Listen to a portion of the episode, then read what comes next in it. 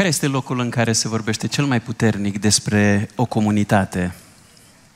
Despre a veni împreună, despre un mesaj care are forța să ne adune, ca împreună să răspândim aceeași lumină, despre autenticitate, despre celebrarea vieții, despre bucurie, despre ceea ce nu ești, dar ai putea deveni. Care credeți că e acel loc în care se vestește cel mai puternic acest mesaj, aceste idei? În aceste zile, Antoldul vestește în Cluj cel mai puternic acest mesaj. Toate lucrurile pe care vi le-am spus sunt parte dintr-un video de promovare al acestui festival. Nu așa că sunt foarte asemănătoare cu valorile Evangheliei? Doar că foarte repede, în video, este prezentată și magia, este menționată. Și aici, Evanghelia lumii cu Evanghelia lui Hristos intră în conflict și se contrazic.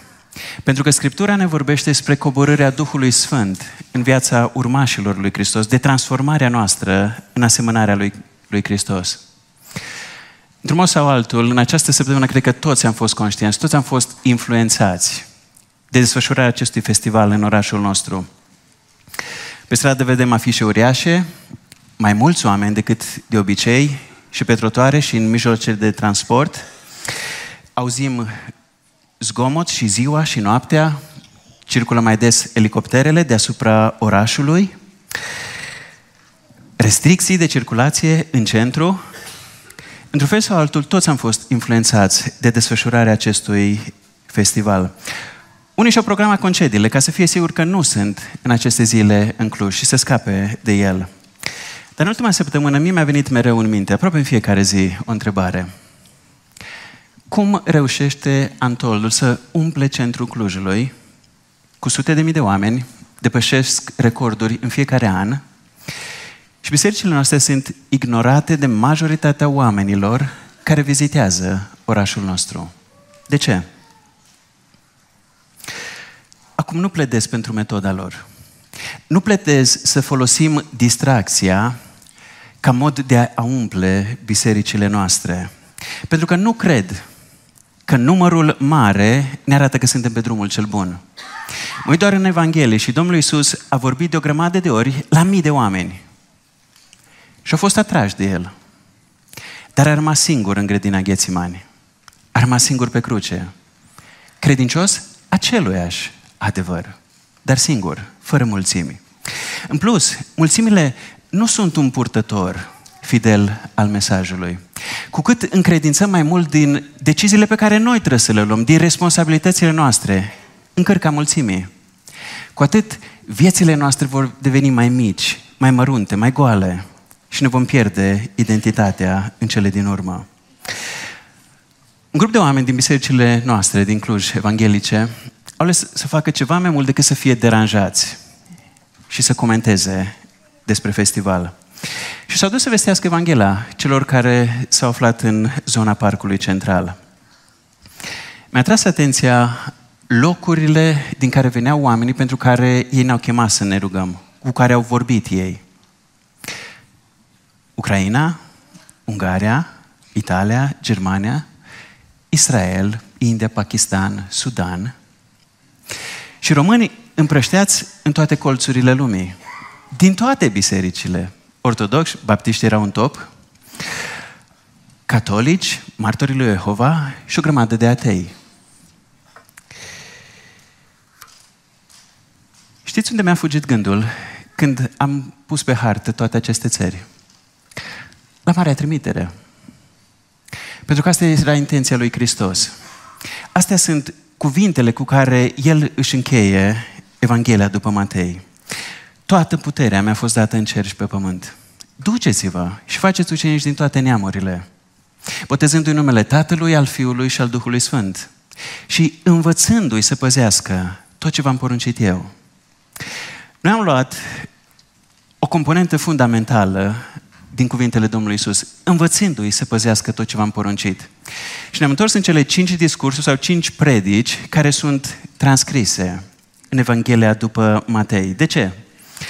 Pentru că, în mod clar, acolo aveam cea mai mare concentrație de porunci ale Domnului Isus. Cele mai multe caracteristici numite de El, în mod explicit. Cum trebuie să arate viața ucenicilor Lui?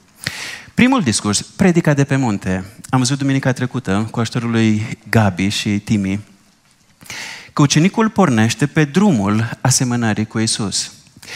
În cea de-a doua predică, în capitolul 10, înțelegem că ucenicul este trimisul lui Isus în mijlocul unei lumi ostile. Acum, haideți să punem împreună cele două mesaje. Pornit pe drumul asemănării lui Isus, dar trimis în mijlocul unei lumi ostile. Ce întrebare vi se ridică? Chiar vrei să mergi pe urmele lui Isus? Chiar știi pe cine urmezi? Chiar vrei să fii asemenea lui Isus? De ce vă întreb asta? Datorită lucrurilor pe care El ne le spune. Nu o să fii primit, nu o să fii ascultat de toți oamenii. Vă vor da pe mâna sinedrilor, vă vor bicui, adică veți fi acuzați, condamnați, pedepsiți. Veți fi duși înaintea dregătorilor și a regilor. Fratele își va da la moarte fratele. Copiii se vor ridica împotriva părinților și vor omorâ. Veți fi urâți de toți. Pe mine m-au numit Belzebul. Cum vă vor numi pe voi? Și pe voi vă vor defăima. Vă vor prigoni. Omului îi vor fi vrășmași, chiar și cei din casa lui. Asta afirmi. Când spui că ești urmașul lui Isus în mijlocul unei lumi ostile, asta înseamnă ostilitatea lumii. În Deuteronom 20 este un text similar. Dumnezeu reglementează prin Moise modul în care poporul Israel trebuia să se pregătească pentru luptă. Și înainte să înceapă lupta, spune Moise, trebuie să vină conducătorii poporului. Să-i trimit acasă. Pe cine? Pe cei care și-au construit o casă, dar încă n-au locuit în ea. Pe cei care și-au plantat o vie, dar încă nu s-au bucurat de rodul ei. Pe cei care și-au găsit o logodnică, dar încă nu s-au căsătorit. Să meargă acasă înainte să înceapă lupta. Dar mai este o categorie care trebuie să meargă acasă înainte să înceapă lupta. E vorba de cei care se tem, de fricoși, să meargă acasă înainte de începerea războiului. În mod similar, capitolul 10 din Matei cred că are același scop. Predica de pe munte a atras mulțimile la Isus. Erau uimite de învățătura lui, de autoritatea lui. Ei bine, acum Domnul Isus desparte simpatizanții de ucenici de cei care sunt încântați de El, de ce ar putea face El singur, fără implicarea lor, fără lupta lor cu păcatul, fără mărturia lor, fără ucenicia lor. Uitați-vă cât de diferite sunt cuvintele Domnului Isus față de așteptările noastre atunci când venim la biserică. Atunci când deschidem Biblia pentru noi, de dragul nostru, să ne încurajeze pe noi pentru binele nostru. Mă surprinzător, ne spune Domnul Isus. O, el nu e chelnerul care să te aștepte la ușe cu desertul tău favorit pe farfurie. Doar să-l iei. Nu nici masorul care știe unde te doare, pune degetul și ți ia durerea cu mâna. Îți ia pe rând toate durerile și amărăciunile din suflet și cu o vorbă ți le alungă pe toate. Consilierul cel mai bun, dedicat pentru realizarea ta financiară, să-ți meargă din bine în mai bine. Medicul care îți asigură o sănătate perfectă, nicio boală să nu se atingă de tine, nici măcar să nu-ți cadă părul sau să ai carii. Uh, asistentul personal care te ajută să, antrenor, să-ți îmbunătățești forma fizică. Nu, nu. Când venim la El, El ne cheamă în misiunea Lui. El să facă regulile și noi să fim ucenicii Lui, noi să îl urmăm. Fericirea pe care Isus ne-o propune în mod radical diferită, opusă viselor noastre pentru această lume, viselor noastre pământești. El ne spune că există o împărăție a cerurilor în care ne cheamă să mergem, să-i aducem și pe alții, dar în care o să ajungem și prin durere, și prin încercări, și prin ispite pe care trebuie să le biruim. Și asta era realitatea care ne surprinde de fiecare dată. Da, toți credem că Isus a murit, că a fost răstignit pentru noi. Dar de fiecare dată suntem surprinși când eu trebuie să pierd ceva ca să-L ascult pe El. Eu sufăr că L-am urmat pe El. avem așteptarea asta pe care o spunem câteodată sau o ținem ascunsă în inimă. Că trebuie să ne meargă bine când ascultăm, că totdeauna trebuie să primim răsplată, o bomboană mai mare când îl ascultăm pe Hristos. Matei 10 ne invită să evaluăm felul în care suntem sau nu ambasadori autentici al lui Isus în mijlocul acestui oraș. În modul în care noi îl reprezentăm pe el, fidel sau fals, în fața lumii, deși vorbim despre el, deși îl menționăm. Pentru că ucenicul lui Isus trebuie să se aștepte la aceste lucruri. Pentru că este trimis în mijlocul unei lume ostile, ca oaia în mijlocul lupilor. În mod clar, când ne spune aceste cuvinte, Domnul Isus nu se așteaptă să fie considerat un învățător drăguț, numai zâmbet. Îți umple mintea cu idei interesante, vesele, agreabile și tu pleci tot mai vesel din prezența Lui. Nu. El e Fiul lui Dumnezeu. Te cheamă să te transforme după chipul Lui. El să-ți fie stăpânul. El să spună care, care e binele și care e răul. Care sunt lucrurile valoroase și cele mai puțin valoroase. Și El să-ți determine prioritățile vieții tale. Nu tu să-i spui unde să-și folosească puterea. De fiecare dată când El ne spune asta, noi trebuie să facem o alegere. El sau noi, cuvântul Lui sau cuvântul nostru. Dacă cuvintele Lui nu ajung în inima noastră, le vom abandona. De fiecare dată când prețul este prea mare, când nu ni se merită, pentru că avem alte valori în inimă și sunt mai importante și nu renunțăm la ele pentru urmarea lui Hristos pe acest drum. Dar, dacă Isus ne câștigă inima, cu adevărat, lucrul ăsta nu poate să rămână fără ecou. Și primul ecou o să fie în noi. Pentru că dintr-o, dintr-o, dată, dintr-o dată o să înțelegem mai clar, o să vedem mai clar chipul lui Hristos de toate caricaturile pe care poate le-am îmbrățișat, în care am crezut, pe care ni le-au vândut alții, în comparație cu ceea ce este El, cum este El, cum se descrie El. Dar urmarea lui Hristos, chiar și atunci când ne costă, va avea un ecou și în ceilalți. Pentru că ceea ce este cu adevărat atractiv la creștinism nu sunt vorbele noastre, nu sunt părerile noastre, ci urmarea autentică a lui Isus. Asta atrage mireasma lui Hristos, nu înfățișarea noastră. Aș vrea să pun o primă întrebare. Pe cine trimite Isus?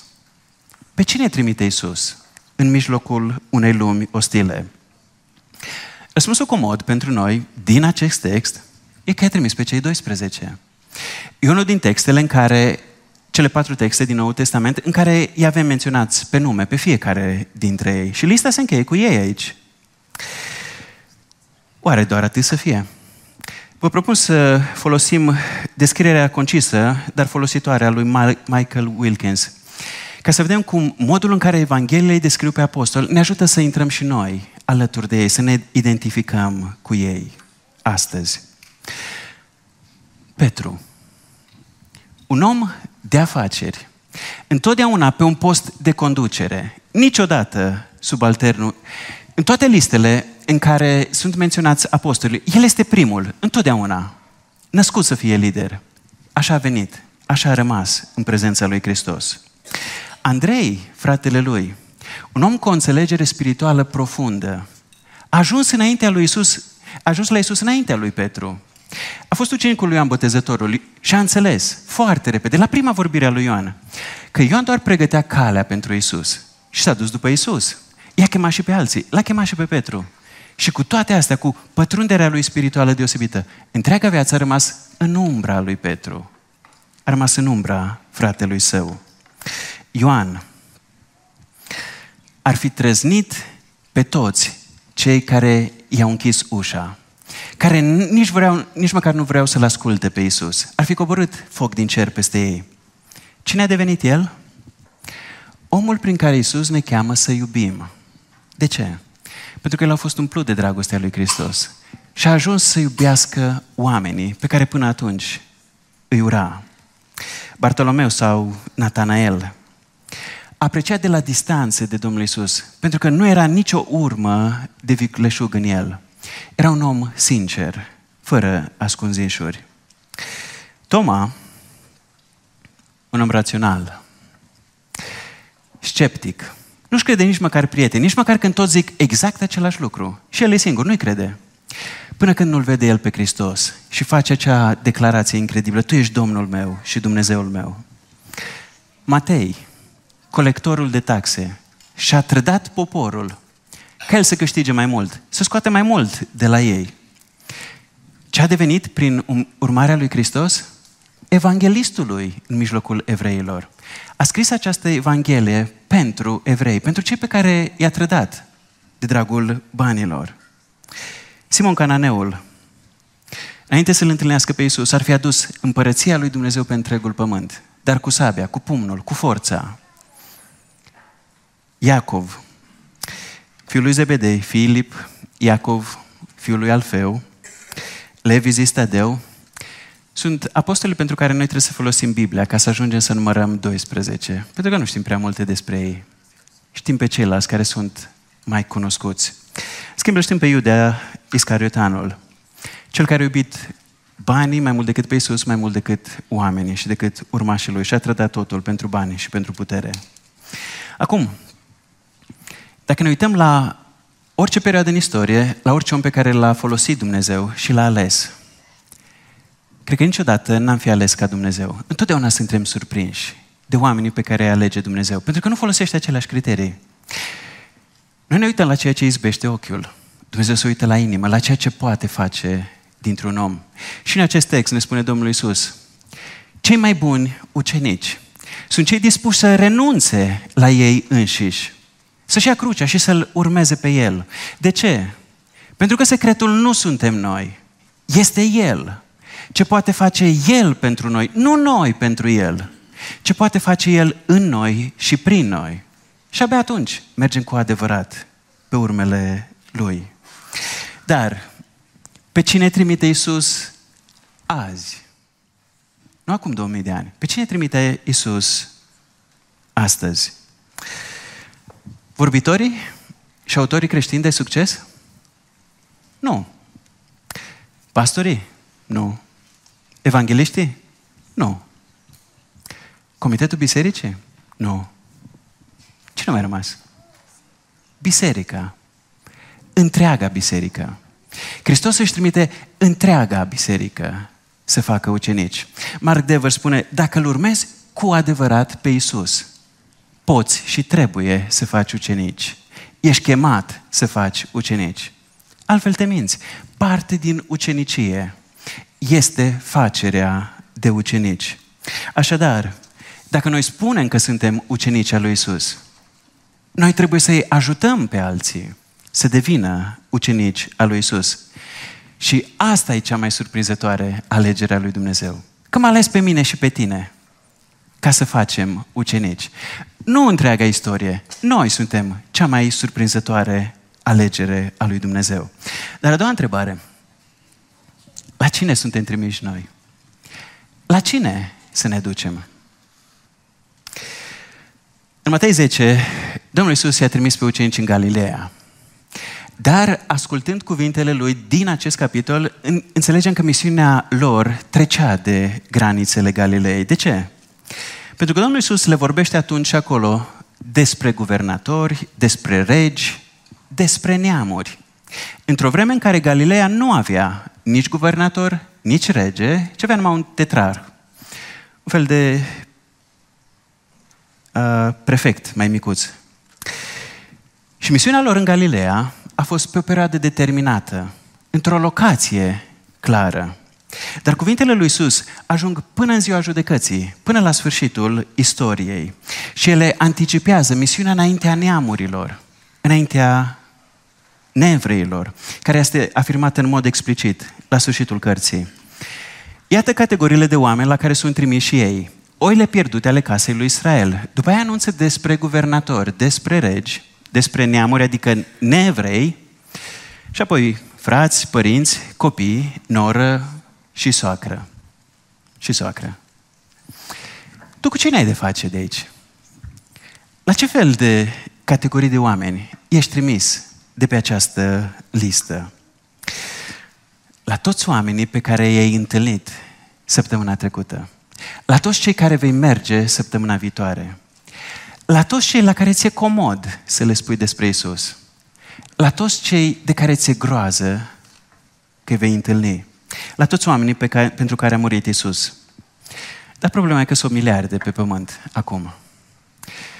Nici Isus, când a fost pe pământ, nu a cutrerat întregul pământ. Și știu clar la cine merge și pe alții a trimis mai departe. Așa că dacă suntem ucenicii lui, dacă suntem înțelepți, învățăm de la el. Începi de acolo de unde ești. Acum începi de acolo de unde ești. Dar unde ești? Cine sunt oamenii între care ești? Păi, în primul rând, ai o familie. Ești chemat să începi cu familia ta. Și în cele ce urmează, o să vă prezint câteva categorii de oameni la care noi suntem trimiși. Vă rog să nu mergeți în categoria în care vă este cel mai comod și să spuneți că îl urmați pe Isus, că faceți ucenici. Duceți-vă acolo unde nu vă este comod, în care, unde poate n-ați mers. Și Hristos vă cheamă și așteaptă să-și împlinească promisiunile pentru voi. Cum îi ajuți în mod practic pe cei din casa ta să-L descopere mai mult pe Isus? Cine este persoana din familia voastră care și-a asumat responsabilitatea ca voi împreună să citiți Cuvântul lui Dumnezeu în fiecare zi? Dacă sunteți ca noi și ajungeți la texte pe care nu le înțelegeți din prima, cine o să caute răspunsuri la lucrurile pe care nu le înțelegeți din ceea ce citiți? Cine se asigură că prioritățile familiei voastre sunt armonizate cu Evanghelia, nu cu moda vremii? Cine se asigură de asta? Cine este persoana din familia voastră care corespunde descrierii Domnului Isus? învățându-i să păzească tot ce v-am poruncit eu. Cine face asta? Cine strânge familia voastră la rugăciune? Cine păstrează lista de rugăciune cu motivele de rugăciune ale familiei voastre? Pe noi ne ajută ceea ce a făcut Aida pentru noi. Fiecare zi a săptămânii ne-a zis o categorie. Luni ne rugăm unii pentru alții, pentru familia noastră. Marți ne rugăm pentru bunici. Miercuri pentru unghi, mătuși și verișori. Miercuri pentru prieteni. Cred că am încurcat zile. Vineri pentru vecini. Sâmbătă pentru oamenii care sunt implicați în lucrările bisericii. Și duminica îi mulțumim lui Dumnezeu. Și regula pe care trebuie să o respectăm este că să ne rugăm pe această teme. În rest, fiecare este liber să-și aleagă oamenii pentru care se roagă. Haideți să ne focalizăm pe relația dintre soț și soție. Relația voastră înseamnă și prietenie spirituală? Vă rugați unul pentru celălalt, vă rugați împreună? Vă ajutați să-L urmați mai mult pe Hristos, să-L ascultați? Care sunt defectele și păcatele de care deveniți conștienți aici, în această relație și care trebuie să dispară dintre voi ca să semănați mai mult cu Domnul Isus Hristos. Eugene Peterson spunea, nunțile sunt ușoare, căsătoriile sunt grele. Pentru că îți trebuie o viață întreagă ca să împlinești ce zici într-o singură zi, în ziua anunții, legământul pe care îl faci înainte lui Dumnezeu. Să fii credincios până la moarte, să iubești, să ierți, să-l accepti pe celălalt. Îți trebuie o viață întreagă să vrei să faci asta și să o faci prin puterea lui Hristos. Care sunt uneltele pe care le aveți la îndemână, pe care le folosiți și de care mai aveți nevoie în domeniul spiritual? Ca să vă ajutați să nu rămâneți undeva la granița împărăției lui Dumnezeu, întotdeauna cu urechea la ce se cântă în afară, încântați de vocea care se aude de dincolo de granița împărăției lui Dumnezeu. Care sunt lucrurile care vă ajută să mergeți spre centru? Mai mult spre Dumnezeu, mai mult spre Hristos. Dacă ești părinte sau dacă sunteți bunici, în ce fel contribuiți la formarea următoarei generații de ucenici a lui Hristos? Ce faceți ca să echipați, ca, să, ca să-i ajutați pe copii și pe nepoți? să devină ucenicii lui Hristos. Rugăciunea e una din cele mai puternice instrumente pe care le putem avea și părinții și copiii la îndemână. Rugăciunea. În Cartea Proverbe sunt două versete în capitolul 23, 15 și 16, care pentru mine sunt o rugăciune de fiecare dată când le citesc. Fiule, dacă inima ta este înțeleaptă, atunci inima mea se va bucura. Ființa mea se va înveseli când buzele tale vor spune ceea ce este drept. Copiii noștri vor avea șansa uriașă să creadă că Scriptura e adevărată, că e valoroasă, când va fi valoroasă pentru noi. Când noi o vom trata ca fiind adevărată, chiar și atunci când ne contrazice, când ne condamnă, când trebuie să ne cerem iertare pentru lucrurile pe care noi le-am făcut și le citim în Scriptură. Dar dacă noi abdicăm de la această responsabilitate și nu noi suntem învățătorilor în domeniul spiritual, înseamnă să-i abandonăm, să-i lăsăm să hoinărească singuri în această lume și să-și aleagă toți învățătorii care le plac. Tetrip spune în felul următor – Sala de clasă a vieții moderne e canapeaua confortabilă din camera cu televizorul.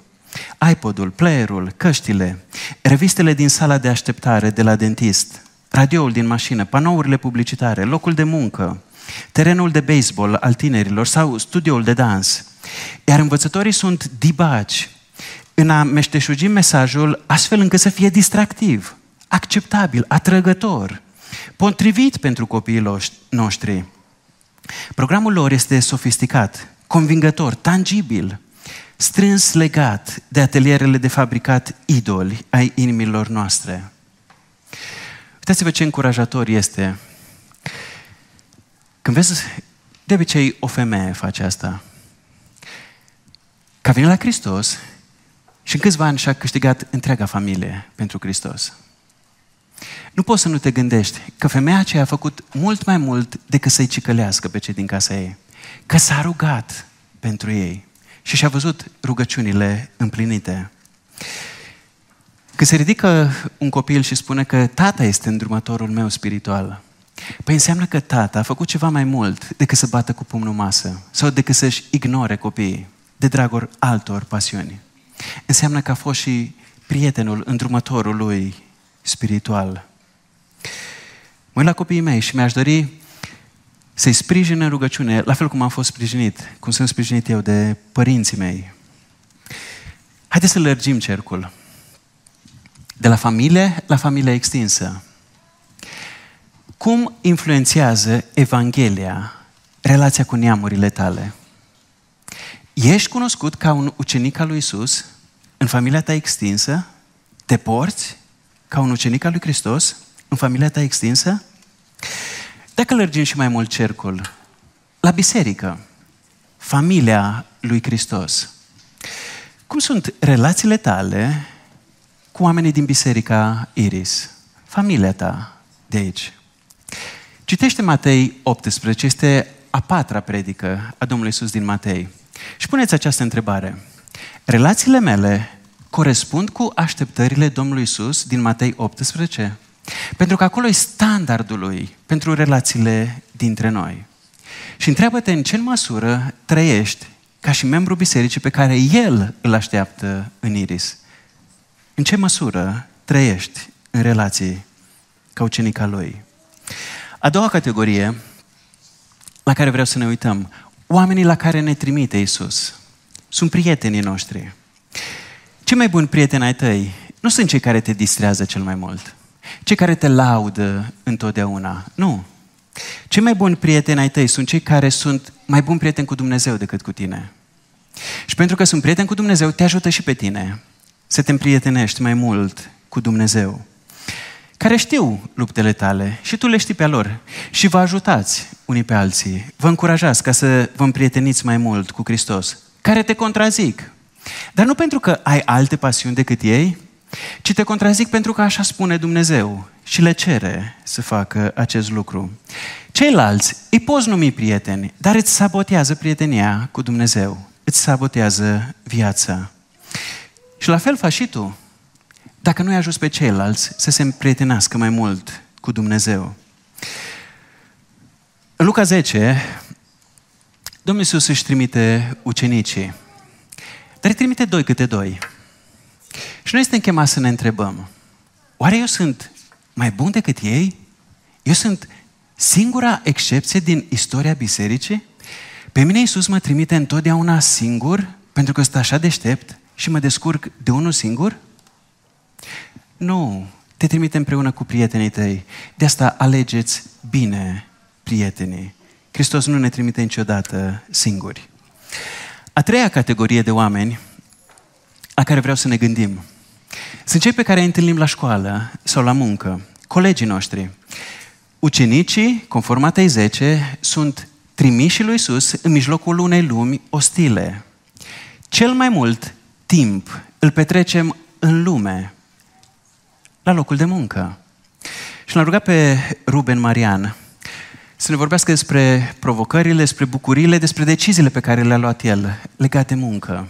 Pentru că este unul din cei mai pasionați dintre noi de integrarea, integrarea credinței cu munca. Ruben, te ascultăm cu drag. Mulțumesc pentru uh, provocare și pentru oportunitate de a împărtăși câteva exemple, modele practice de ucenicie pe care le putem face uh, fiecare dintre noi la locul de muncă. Um, Scopul meu este să vă uh, prezint niște lucruri practice, să vă inspir, să vă motivez. Nu ca și cum noi am fi perfecți în uh, a face ucenici la locul de muncă sau uh, a ști totul. Suntem într-un proces în care și noi învățăm lucruri, dar pe măsură ce învățăm, încercăm să inspirăm și să motivăm mai departe și pe ceilalți. Împreună cu Ana, noi venim în domen- din domeniul businessului, suntem oameni de afaceri, iar pentru mine tot timpul a fost o provocare partea asta de integrare a credinței cu partea vocațională. Pentru că uh, unele lucruri mi se păreau într-adevăr mai spirituale, gen uh, cititul Bibliei, rugăciunea, venitul la biserică, pe de altă parte, în, la locul de muncă ne confruntăm cu chestiuni foarte practice, cu, cu, cu decizii pe care trebuie să le luăm și în mintea mea era așa un fel de separare. Era o chestiune ce se întâmpla duminica și altceva lunia uh, la locul de muncă. Și uh, de asemenea, partea de misiune și ucenicie, din perspectiva mea, era gândit în felul următor.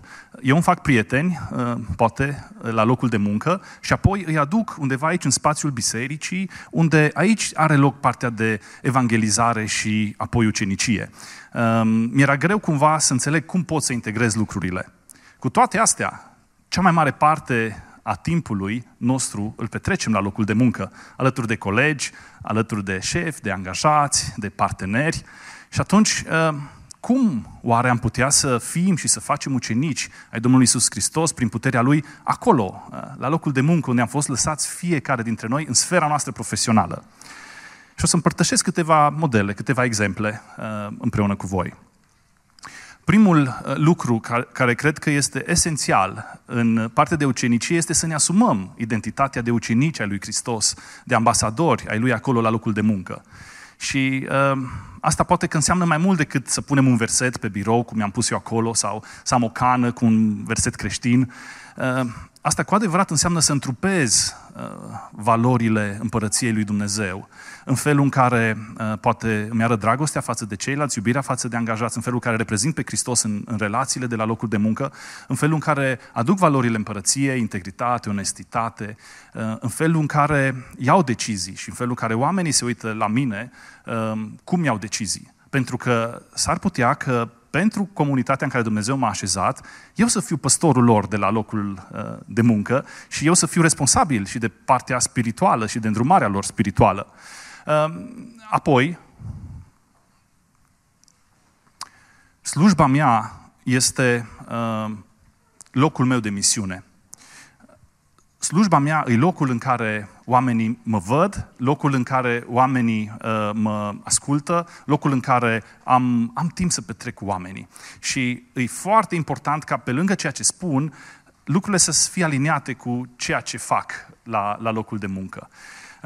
Noi suntem în domeniul utilajelor și acolo avem provocări destul de mari, pentru că cele mai mari afaceri sunt uh, uh, cu statul și de multe ori ne confruntam cu faptul că um, eram tentați să câștigăm unele contracte, doar că trebuia să mai acordăm o mică atenție, niște cadouri, o mică șpagă, uh, ca să putem să câștigăm acel contract. Și e foarte tentant. Mai ales că veneau colegii de vânzări la noi și ne spuneau, uite, dacă noi nu o să vindem, o să vină o altă companie care o să vândă și utilaje mai proaste decât ale noastre. Uh, sunt utilaje sub uh, calitatea pe care noi o oferim. Și toată lumea face asta, e ceva normal, adică în piața asta din România toată lumea face asta. Și e provocator, e tentant, mai ales când nu, nu ești în targete, când nu, a, nu ești la, rezu- la rezultate, e foarte tentant să spui, ok, hai să facem și noi o vânzare. Însă, de asemenea, pe cât este de provocator, pe atât de mare este oportunitatea ca să fim o mărturie pentru colegii noștri și să le exprimăm de ce care e speranța noastră? Care e încrederea noastră? În ce ne punem noi încrederea și de ce alegem să spunem nu? De asemenea, locul de muncă este un loc extraordinar în care putem să facem ucenicie, practică, prin mentorare. Uh, noi, în cadrul companiei, um, avem diferite contexte în care oameni cu experiență pot să mentoreze pe cei tineri de la zona de vânzări uh, până în zona tehnică, achiziții, zona mecanică și avem școli în care creștem uh, și ne dezvoltăm pe partea asta profesională. Însă, când sunt un om credincios, pe lângă faptul că predau mai departe profesia, pot să predau mai departe și valorile, și principiile, și felul în care fac ceea ce fac. Um, avem exemple nenumărate de colegi Uh, cum e, de exemplu, Giancarlo Buda de la noi din biserică, care a pornit de la zona de call center, apoi a fost promovat în vânzări, apoi a fost promovat ca și business analyst și acum conduce departamentul de IT din companie. Și mulți alți colegi care au pornit absolut, uh, poate a fost primul lor job după facultate sau al doilea job și au crescut și în decurs de câțiva ani au devenit uh, manager de divizii și lider de divizii, pentru că în cadrul companiei noastre investim foarte mult în, în oameni, le dăm șansa să crească, să se dezvolte. O zi pe lună dedicată învățării, în care au timp să poată să meargă la conferințe, să cheme oameni, în care investim intenționat în, în ei. Iar într-un mediu de, de uh, încredere, într-un mediu în care oamenii sunt apreciați și iubiți, ei pot să crească și să-și atingă potențialul lor maxim. Bineînțeles că ne dorim să avem un impact pozitiv și în orașul nostru, și tocmai de aceea, uh, ca și companie, suntem generoși, în primul rând cu resursele care le-am primit. Uh, Domnul ne-a pus pe inimă și 1% din cifra de afaceri, aproximativ 10% din profit, uh, îl donăm către diferite inițiative și organizații și avem niște criterii. Bineînțeles că urmărim să fie aliniate, dacă e posibil, cu marea trimitere, să investească în generația următoare, să urmărească aceleași valori cu care și noi suntem aliniați. Însă, pe lângă partea în care compania e generoasă, vrem să învățăm și oamenii să fie generoși. De aceea avem un program, de exemplu, în care orice angajat care donează, compania va dubla. Dacă un angajat are pe inimă o anumită fundație, o anumită organizație și donează, susține acea organizație, compania va dubla uh, ceea ce susține acel om. Pentru că vrem să învățăm generozitatea. Vrem ca cu ce ne binecuvântat Dumnezeu să fim o binecuvântare și pentru ceilalți. Iar partea de generozitate nu se oprește doar la bani, ci și la timp și la resurse am înțeles că uh, suntem chemați să fim un bun exemplu și o bună mărturie, de aceea pe organizațiile pe care le susținem financiar ne implicăm și cu timpul și cu resursele noastre. Și de ziua companiei anul acesta, uh, împreună cu colegii, am fost și am lucrat fizic la mai multe fundații, uh, pas cu pas, uh, la Dina și la alte patru organizații. Și e o oportunitate extraordinară în primul rând pentru colegii noștri, ca să înțeleagă uh, mărturia și speranța noastră creștină, dar de asemenea pentru beneficiari, pentru organizațiile respective, că ei întreabă, dar de ce faceți asta? Ce vă motivează? Ce... Și atunci e o oportunitate extraordinară să fim o bună mărturie. De câțiva ani, de asemenea, împreună cu mai mulți uh, uh, lideri din, din Cluj, suntem implicați în zona asta de misiune și ucenicie urbană, în care împreună cu oameni din aceeași profesie, în primul rând ne ajutăm pe noi ca să fim buni ucenici ai lui Hristos în domeniul nostru și să aplicăm, să integrăm principiile și valorile creștine în, în domeniul nostru de activitate, în sfera noastră profesională, cu scopul ca după aceea, împreună, dacă rămânem în relații și ne susținem unui pe alții, Dumnezeu să ne pună pe inimă ceva cu care să slujim orașul, prin care să iubim oamenii, să vedem nevoile din, din orașul nostru și în felul ăsta să mergem în zona de misiune și să avem un impact în, în orașul nostru. Cred că trăim um, vremuri extraordinare în care în România avem libertatea de a ne asuma credința creștină, de a fi cu adevărat ambasadori ai lui Hristos și uh, de a împărtăși cu colegii noștri speranța și uh, credința noastră creștină. Cred că uh, sunt vremuri în care oamenii, mai mult decât oricând, au nevoie de bucuria, pacea, odihna, pe care numai Hristos uh, le poate oferi. Și cred că societatea noastră are nevoie de modele care cu adevărat să întrupeze uh, principiile împărăției, acolo la locul de muncă, acolo în societate, alături de toți ceilalți. Și um, sunt foarte bucuros și onorat să fim parte dintr-o biserică care are pe inimă partea de misiune și de ucenicie. Și cred că mai mult decât oricând, uh, e un moment bun pentru asta. Bineînțeles că misiunea și ucenicia nu le putem face singuri. Avem nevoie de dependență completă de Dumnezeu, avem nevoie de rugăciune și avem nevoie să uh, ne aliniem la planurile lui Dumnezeu. Însă, cred mai mult decât oricând că e un moment extraordinar în care noi, ca și comunitate, în care avem așa de mulți oameni profesioniști în diferite domenii, îi să fim și să facem ucenici ai lui Hristos acolo, în sfera noastră profesională, prin puterea Lui și cred că dacă noi o să iubim oamenii și o să iubim orașul, Dumnezeu va avea grijă de biserica Lui și o va crește și o va dezvolta. Amin. Celălalt. Mulțumim, Ruben. Gândiți-vă cum ar arăta Clujul dacă fiecare relație de muncă ar fi supusă ascultării de Hristos. Doar a membrilor Bisericii Iris. Dacă fiecare familie ar fi preocupată să fie și să facă ucenicea lui Isus. Și dacă toate relațiile noastre de prietenie ar fi relații transformate de Evanghelie. Acum, provocarea mea pentru astăzi e nu doar să visăm la ce ar putea fi, și să ne punem în locul în care ucenicia noastră scârție cel mai puternic, în domeniul în care ne descurcăm cel mai slab – fie că e familie, fie că sunt relațiile de muncă, fie că sunt relațiile cu prietenii. Și acolo să decidem să facem și să fim ucenici al lui Isus Hristos. Acolo să-i cerem curaj și să-L așteptăm pe El să-și împlinească promisiunile. Vreau să pun următoarea întrebare. Cum suntem trimiși în mijlocul lumii? Azi e duminica răspunsurilor care nu ne plac.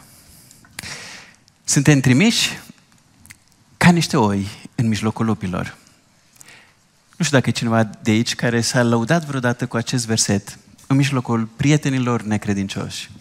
Iisus ne-a trimis pe noi ca niște oi în mijlocul lupilor și am venit la voi. Dar suntem trimiși în acest mod, tocmai ca să fie clar și pentru noi și pentru cei din lume că puterea nu e în noi, că secretul nu e la noi, ci că e în măsura în care îl urmăm pe păstorul cel bun.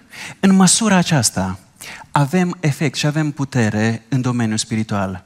Pentru că puterea lui e singura care contează în lupta spirituală. Oaia ai o imagine care surprinde ucenicia, dar doar într-o măsură. Doar ca să vorbești despre ascultare, doar ca să vorbești despre urmarea păstorului, dependența de el. Dar oaia nu e cel mai inteligent animal. Și atunci Domnul Iisus aduce în discuție șarpele, ca să vorbească despre vigilența lui, despre abilitatea lui. Dar nici șarpele nu e o imagine completă pentru ucenicie, pentru că șarpele e viclean. Iar Iisus nu vrea viclenie în mijlocul bisericii sale. Așa că aduce în discuție porumbelul, fără răutate, inocenți, curați, cu inima curată, ca și porumbei. Așa că toate astea, dar puse împreună și câte o parte din fiecare, partea bună, completează portretul ucenicului și, de fapt, portretul lui Isus. Dar nu e suficient să știm lucrurile astea, nu e suficient să ne dorim să fim așa. Nu e suficientă voința noastră ci avem nevoie de prezența și de puterea Duhului Sfânt. Singurul care ne poate transforma din uscați, morți și fără viață în roditori și folositori pentru cei din jurul nostru este Duhul Sfânt și roada pe care El o pune în viața noastră. Numai în măsura asta putem avea un efect benefic în orașul nostru.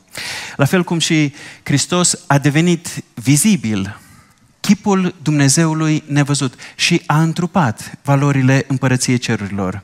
La fel suntem chemați și noi, recunoscând că puterea nu este în noi, ci vine în El, că avem nevoie de împuternicirea Duhului Sfânt. Sunt cuvintele Domnului Isus, păziți-vă de oameni, fiindcă vă vor da pe mâna sinedrilor și vă vor biciui în sinagogile lor. Din pricina mea veți fi duși înaintea dregătorilor și a regilor, ca mărturie pentru ei și pentru neamuri. Dar când vă vor da pe mâna lor, să nu vă îngrijorați cum sau ce veți vorbi, fiindcă vi se va da chiar în ceasul acela ce să vorbiți. Căci nu voi veți vorbi, ci Duhul Tatălui vostru va vorbi în voi. Vreau să vă spun din start, textul ăsta nu e o scuză pentru lene. Să nu te pregătești deloc atunci când vorbești despre Hristos, atunci când predici, atunci când faci oricare din lucrările bisericii. Să te aștepți ca Duhul Sfânt să facă totul și să-ți dea pe moment. Nu, este vorba de când vă vor judeca, când veți fi condamnați și acuzați. Pe de altă parte, împuternicirea Duhului Sfânt. Nu ca noi să le închidem gura tuturor oamenilor, să câștigăm toate argumentele, din orice dispută, noi să ieșim întotdeauna ca vedete? Nu. Ci Hristos să fie înălțat, El să fie cunoscut, El să fie manifestat de noi și prin noi. Primul care a primit această misiune de a-L face cunoscut pe Iisus Hristos este Duhul Sfânt, nu suntem noi.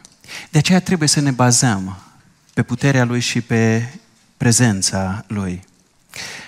Ai convingerea că Iisus poate folosi și cuvintele tale? Că Duhul Sfânt poate folosi și cuvintele tale? Ca să-L facă cunoscut pe Iisus? Dacă da, înseamnă că vorbești despre Isus și pui la dispoziția Duhului Sfânt cuvinte pe care să le poată folosi, în care să aducă viață să pună viață. Gândește-te cum ai ajuns tu să-L urmezi pe Isus. Ai auzit unu, doi, trei, nu știu câți oameni, vorbind despre Isus, trăindu-și relația lor cu Dumnezeu. Și în mintea ta au început să se facă clicuri și să-L descoperi pe Hristos. Și dacă te gândești mai atent, poți să numești pe acei oameni. Și dacă te gândești și mai atent, n-au făcut lucruri spectaculoase. Au spus cuvinte, dar Dumnezeu a luat cuvinte aparent obișnuite și l-a folosit într-un mod neobișnuit în viața ta. A pus viață în ele. Și asta te cheamă și pe tine să faci. Să pui lucruri aparent obișnuite la dispoziția lui ca el să aibă cu ce să lucreze, să fiți parteneri. Gândește-te ce te-a încurajat pe parcursul umblării tale cu Isus. Din nou au fost de o mulțime de ori oameni care n-au făcut lucruri spectaculoase. Ți-au zis o încurajare. S-au rugat pentru tine. Ți-au făcut o provocare. Ți-au arătat un model. Cum poți să faci lucrurile mai bine? Și în felul ăsta l-ai urmat. Ai mers mai departe în relația pe Hristos. Ceea ce Hristos a făcut pentru tine prin oameni și tu poți să faci pentru alții, să pui la dispoziția Lui. Să îi slujești pe oameni este un gest de recunoștință față de Hristos, pentru că ai fost slujit prin oameni. Și un gest de dragoste pentru oameni, că le arăți adevărul, îl descoperi pe Hristos. Vreau să vă spun că Dumnezeu și lumea au un lucru în comun. Detestă ipocrizia oamenilor religioși, care spun una și fac alta. Și Dumnezeu și lumea detestă ipocriții religioși dar apreciază pe cei care îl urmează pe Isus într-un mod autentic și răspândesc mireasma lui, cuvântul lui, arată într-un mod real spre Isus. Și asta ne arată că adevărata noastră putere nu stă în noi, ci măsura în care îl urmăm pe Isus, măsura în care suntem dispuși să suferim dacă trebuie, pentru că îl urmăm pe Hristos. Pentru că suntem respinși de lume În măsura în care îl urmăm pe Isus. În măsura în care notăm împotriva curentului. Dacă relația ta cu Hristos e ascunsă de toți, n-ai ce să pierzi în mijlocul oamenilor. N-ai ce să riști, pentru că n-ai nimica de oferit. Dacă este totdeauna ceva privat, e o farsă. Dacă nu este dată mai departe, dacă nu este dată și altora. Ultima întrebare cu care aș vrea să închei ar fi putut foarte bine să fie introducerea. Cine ne trimite? Cine te trimite? Dar am stat la sfârșit, tocmai pentru că este imaginea de care avem nevoie de la început și până la sfârșit, în întreaga viață creștină. Și aș împrumuta descrierea pe care Petru o face stăpânului, învățătorului său. Capitolul 2, în prima sa epistolă, la sfârșit, el îl descrie pe Iisus ca mielul lui Dumnezeu, cel care suferă. Și apoi ca păstorul sufletelor noastre. De ce? Pentru că Iisus ne cheamă pe un drum pe care El a fost mai întâi, ca miel al lui Dumnezeu. Știe unde ne cheamă, pentru că a fost acolo. Dar merge înaintea noastră, ne poartă de grijă, ne încurajează, ne cheamă, pentru că El este păstorul sufletelor noastre. Și la cruce ne-a dovedit că este vrednic de toată încrederea noastră, că este singurul păstor care merită să fie urmat toată viața. Așadar, dacă suntem ucenicii Lui, suntem chemați să învățăm de la El și să începem de acolo de unde suntem. Să fim și să facem ucenicii Lui Hristos prin puterea Lui. Vreau să vă reamintesc provocarea. Nu aduce, în primul rând, în discuție domeniile în care te simți confortabil, ci cele în care ai nevoie să crești, să-L urmezi mai mult pe Isus. Nu ca să dormi liniștit de amiază, ci ca să fii acolo unde Hristos vrea să-și împlinească promisiunile pentru tine.